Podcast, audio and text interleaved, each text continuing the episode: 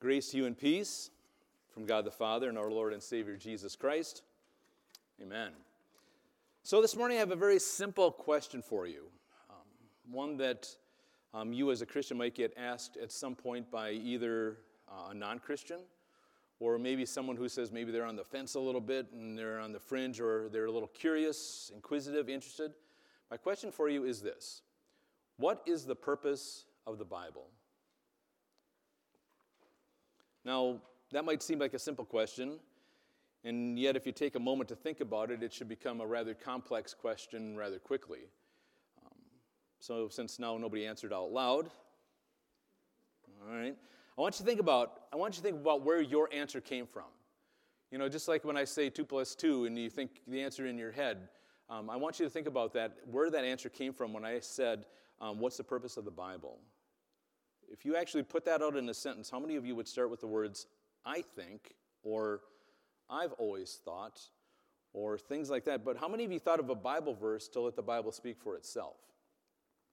Um, I've got a couple here out front um, to get us rolling and get thinking about it. Um, one of my favorite verses, I say it all the time, is 2 Timothy 3.16.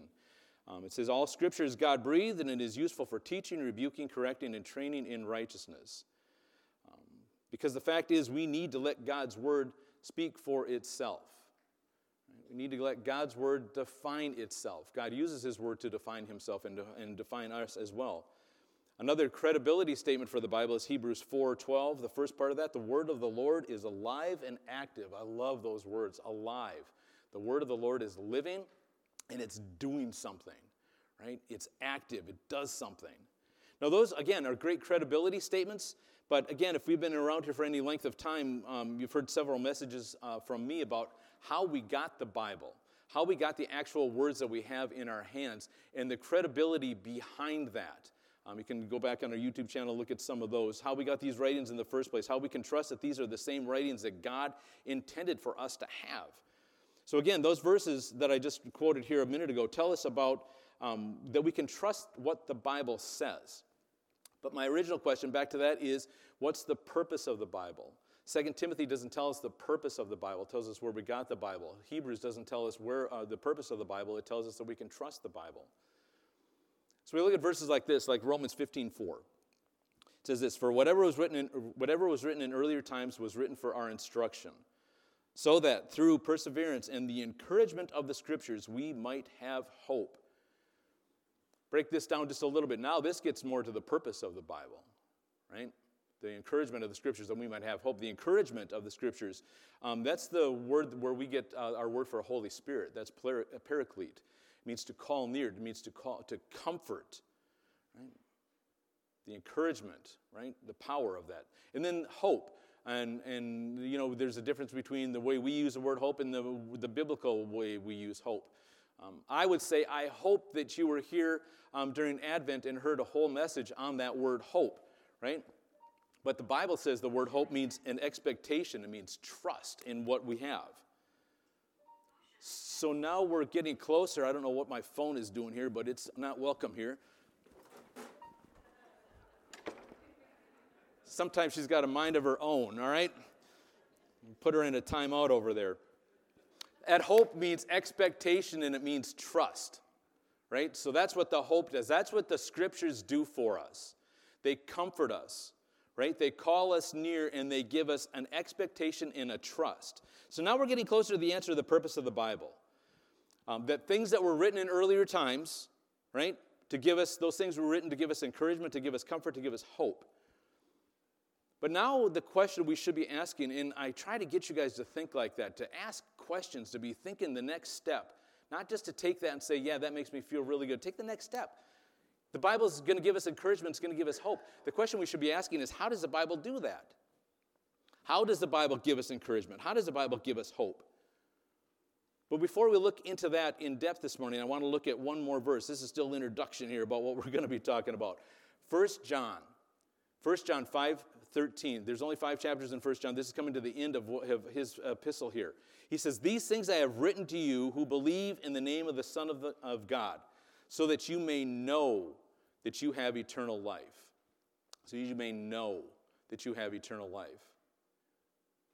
The title of this message this morning is do you know that you know, or something like that. What did I call it? Know that you know, right? And that's what this Greek word is. There's a different Greek word. They have different Greek words for the word of, of know. We got one that we kind of throw all over the place. This is the Greek word eido, and it means to perceive with your eyes. It means to discern. It means to discover. Start putting some of those words in there.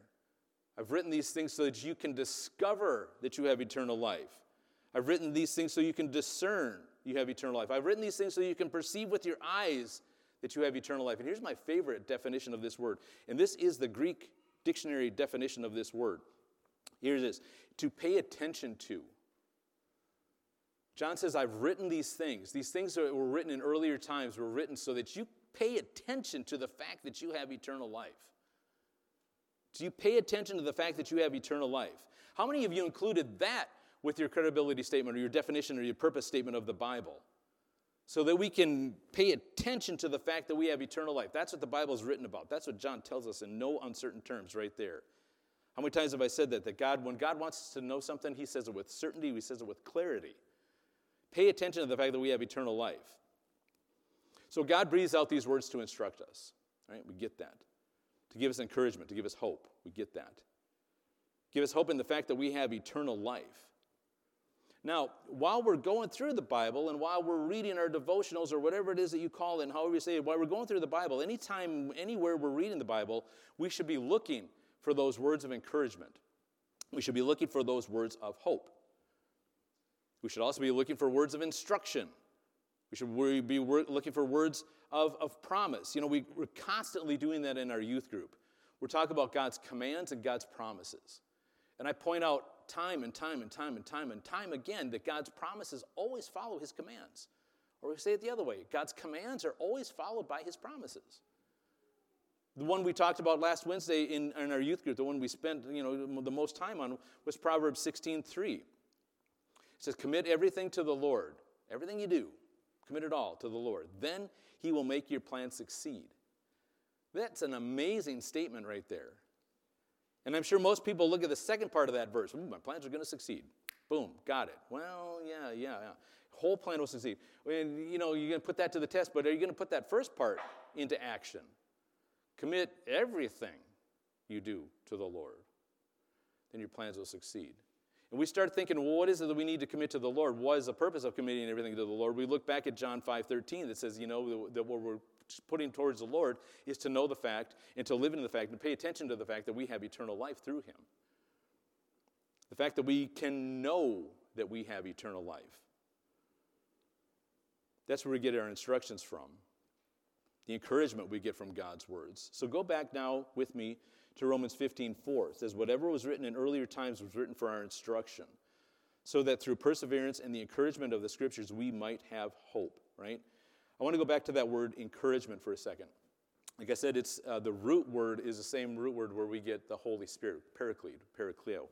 Uh, we get, but the word for encouragement, again, this is the Greek dictionary definition. This is what you're going to find when you open up a Greek dictionary, if you can read Greek. Open up a Greek dictionary. It says this what this encouragement refers to the salvation because of the Messiah.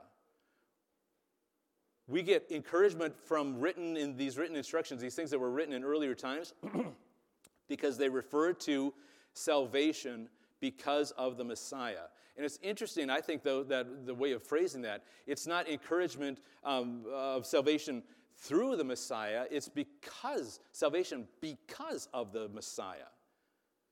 So now understand from the jump here that, that there are words of encouragement and, and hope in God's words. So then we need to be looking and recognizing, looking for and recognize those words. Always, whenever we're reading through Scripture, look for those words of salvation, look for those words of encouragement, those words of hope. Now, this morning, I just want to explore two different places, uh, two different moments where God gives his people, his followers, um, the ones who are committing everything to him, um, he gives the promises and hope um, and encouragement um, that they receive from God. Uh, and even those that are around them receive that same thing or associated with them. Our first contestant this morning has an encounter with one of the major prophets in the Old Testament. Um, Sally read about it here a minute ago. It's, I've said it before about God's storytelling technique that people just suddenly pop on the scene. No introduction, boom, they're just there. It's like if you were watching a movie, you'd be like, who's this guy? And all of a sudden this person comes out and says their part and they just exit just as quickly. One minor exception from that rule is a guy by the name of Elijah, right? Elijah suddenly appears on the scene, a major prophet, all of a sudden just pops on the scene in 1 Kings chapter 17. Then he totally dominates the narrative until about the second chapter of 2 Kings, where he's taken to heaven. We'll talk about that at another time. Now, to set up this scene about how, gives us, how God gives us encouragement in 1 Kings chapter 17, um, set this up in the, in the historical t- context. Um, Ahab is the king of Israel right now, and he might be the worst king Israel has ever seen. I say might be because there's a lot of bad ones and there's a lot of competition for who's the worst one. Ahab married a woman named Jezebel, right? Um, who practiced uh, pagan religions, but not only that, but she enticed Ahab to adopt those same practices um, into, um, into Israel. Um, so much to the fact that, that Ahab built a temple to the god Baal in Samaria, of all places. My goodness, that's where they were living. That's where they were kind of uh, getting, uh, you know, ruling everything out of. Um, a, a, lot more to cover in that area, but suffice it to say that Ahab did not lead God's people the way God was directing him to lead them. So God sends Elijah. God, this is the first thing he's, this is his first assignment, right? God sends Elijah to tell Ahab, the king, and his wife, this evil queen, that it wasn't going to rain because of what they were doing. It wasn't going to rain on the land for three years because they were worshiping the god Baal. Now, Baal, if you're um, into biblical history at all, um, Baal is a, both a title and a specific god. So it's a title that can be thrown out all over the, all, all over the place as just simply gods. But Baal was the god of, of fertility and the god of weather, specifically the god of rain. So that's why God said it's not going to rain for three. He says, You're going to worship this God? And every time it rains, you're going to praise this God? He said, Well, you know what? We're going to take that away. We're going to not let it rain for three years because of this person over here. It was kind of the same thing when God was laying down the plagues over Egypt. You know, each one of those plagues was directed at one of the gods that the Egyptians were worshiping. So it's the same thing here. God says it's not going to rain for three years because you have been worshiping this God. So as, as soon as uh, Elijah delivers this devastating news, um, God tells him to get out of there. He says, and Sally read that. You go camp near a brook. God instructs the ravens to come and feed him, and they, he did, they, or they did. They brought him bread and meat until, you know, it wasn't raining anymore, so eventually that brook dried up. So then God says, oh, okay, here we go. God sends him to Zarephath, and God says that he's instructed a widow to provide for Elijah. Okay, so that's where the story gets interesting. Now the ravens get a break, and this woman's this widow's going to take care of him. So Elijah does it. He gets up and he goes to Zarephath. Sure enough, he meets this woman and asks her uh, for some water. She's at the well, and she says, Sure, I'll get you some water. And as she's on her way, Elijah says, Oh, could you please also bring me a, a, a piece of bread or a loaf of bread? And she says, Yeah, you know, here's the thing. And she starts out her, her response to him. She says, As sure as your God lives. So she knows exactly who Elijah is. She knows exactly the God of the universe. She knows all this. She says, As sure as your God lives, this is about verse 12. She says, Here's the thing I've got like a cup of flour left at the house and a little bit of oil. And my plan was to go home and bake that for me and my son, and we were going to eat that as our last meal and then kind of just wait to die. And, you know, now, now Elijah's rea- my reaction probably would have been something like, obviously, I have the wrong widow here. Could you please direct me to um, one of the other widows in town or something like that? But Elijah says, no, that's not going to be the story. That's not how it's going to end. He says, um, if you'll do this for me, he said, if you'll go home and bake that cake for me, um, and then bring it to me, and then go home and bake one for you and your son. He said, Your flour will never run out, and your oil will never run out. And that's exactly what happened. She obeys, and it works. Both the flour and the oil don't get used up. And actually, Elijah's words said they're going to last until it rains again. So it lasted a long time. This little cup of flour and this little bit of oil just didn't get used up. Now, by any measure, that was an amazing feat. The widow thought, you know, we're done. We're going to die. This is going to be our last meal. That was her plan. We're just going to eat this meal and then we're just going to wait to die. Elijah said, Step out in faith and God will surprise you and provide for you. You know, part of that commit everything you do. You know, step out in faith. Now, the surprising part to me is we're going to see here in a moment is we don't get that woman's reaction at all. We don't get any kind of reaction from her. There's no surprise, no shock, no awe, nothing. Now, that should have been enough to know that, that God's power was there. But then the next part of the story is this her son gets sick, right? So sick that it says, words, the scripture says, that there was no breath in him at all. The boy died. And she goes to Elijah and she says, I thought you came here so that I would learn about salvation, so that I would have assurance of salvation. But now look, is this the reason you actually came? And Elijah says, Okay, you got a point here. I'm, we'll see what's happening. So he brings the boy upstairs to his, to his room. He lays the boy down on the bed. And he prays to God basically what the woman said. He says, Is this why you brought me here? I thought, you know, we were doing something else. Is this, is this why I'm here? So I can witness this, this tragedy? And then Elijah lays himself on, this, on the boy three times. And he prays to God. He says, Bring his life back into him. And God does that. He says, Let him live. And that, that happens. And Elijah brings the boy back down to his mother. And now all of this happened because of these words of assurance that God gives us here in this next sentence that I'm going to show you. All this that happened, you know, she was stepping out in faith and God was repaying her. And then all of a sudden this happens. And she's like, Well, I don't understand what's happening. And God says this to her, or she says this to Elijah, rather. The woman said to Elijah, after this, after her son has been raised, verse 24, she says, Now I know that you are a man of God and that the word of the Lord is in your, in your mouth is true. Now I know, right? The flour and oil apparently were not, but now there's no doubt in anybody's mind. This word know, if you were here last week, is the Hebrew word yada, right? Anybody here last week? Yada, say it with me. Yada, right? It makes, yada means to know, and uh, the fact that I know it makes a difference, right? Yada knows means I know that I know. I know what I know, and I know that I know it. I know that there's salvation, and I can rely on that. She was at that point. She says, Not only do I know, but now it's going to have some, some action. So these things, written in earlier times, were written for our instruction. John says these things were written so that you can know, that you can yada in Hebrew or that you can eido in Greek, right? Perceive with your eyes.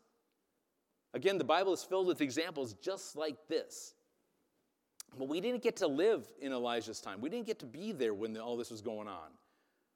And frankly, only that widow really witnessed what was going on. That's why, that's why John says in his epistle, that's why John says we can see the narrative we can see the narrative, we can experience the narrative from these written words. That's why I always say, you know, I, I realize that this is a two dimensional kind of thing, but we got to get inside it. We got to walk around. We got to experience. We got to feel the sun that's coming down. We got to, you know, wonder where that well is and the cakes and all. We got to be a part of that. Because we don't get to be there physically right? And we didn't get to be with Jesus when he was around, but we got an awful lot of stuff that was written down when he was there. Like I read earlier, um, I read from the uh, historical moment we refer, refer to as the woman at the well. Again, there's a lot to unpack here, but I just want to focus on one aspect of that this morning, and that's that, that knowing part, right? Great story told quickly Jesus is sitting by a well. His disciples have left him, right? And a woman comes along um, at an hour when no one in their right mind is out there collecting water. It's hot. Right? She'd been married several times. Jesus was pointing this out, and currently living with another person, and yet Jesus reaches out to her and strikes up a conversation. Here's the part we need to unpack later. Jesus talks about that he is the living water. Uh, we'll come back to all of this. Jesus continues to tell her about, about her life and the trouble she had. And um, this woman knows that, that Jesus is not only a prophet, but that he is the Messiah. The words that Jesus is using is are words that she understands, that she can clearly and with clarity, clarity and, and certainty understand what Jesus is saying. He is saying he is the Messiah. She runs back to the village, tells everyone there what's going down at the well. Chapter 4, verse 39 says this in John's Gospel Many Samaritans from the village believed in Jesus because the woman had said, He told me everything I did. You know, she was telling everybody what was going on, how this guy was, you know, blowing her mind. So the people were curious. They came from the town to see what Jesus was doing. Uh, they talked to him for a moment, and then they begged him to stay. And he did for two days. He stayed with them. He taught them, he spoke with them, um, they experienced him. And after hearing God's word, their faith increased. Now, this woman just went back and she gave her testimony, right? She didn't try to teach them some theological conundrum or something. You know, she didn't try to show them how clever she was. She said, No, this guy blew my mind, and this is what happened. Right? Testimony is about this is who I was, this is what happened, and this is who I am now. That's exactly what she was telling them. And they said, I want a piece of that. I want to see what's going on. So, to be sure, this woman's testimony brought these people to Jesus. Her testimony brought these people to Jesus. And then it was God's words that brought them to the knowledge of the truth. Another person's experience can only bring you so far. That's why we pray for the Holy Spirit to bring this to us and bring us in it. By listening to someone else's description uh, or experience of another person, you might say that you know that person, but only when you spend time with that person, listen to them firsthand, do you really get to know them on a different level. And that's exactly what happened. Jesus spent two days in that village and people talked to him. He taught to them. He taught them. He spoke with them. And he changed them. Right? And he idoed them. Verse 42. They said to the woman, the villagers said to the woman, now we believe, not just because of what you told us, that got us on the right track, that got us going in the right direction, but because we heard him ourselves. We experienced him ourselves. Now we know that he is indeed the, son, the Savior of the world. We eido. Why? Because they experienced it. These people from Samaria are now able to say, We know that we know we know that we know He is the Messiah and the Savior of the world. My question for you this morning is this When it comes to the Savior of the world and your salvation, when it comes to the Savior of the world and your salvation, the purpose of this book in our hands, to talk about the Savior of the world and your salvation, do you know it? And do you know that you know that you are saved? What Jesus does for us? Paul says these things were written in earlier times for our instruction. Are you recognizing when God breaks in? Are you recognizing when God provides for you? Those things are to lead us to the fact and to the idea that we can know that we have eternal life and not only know it, we got to know that we know it. Amen? All right, let's stand with me, please.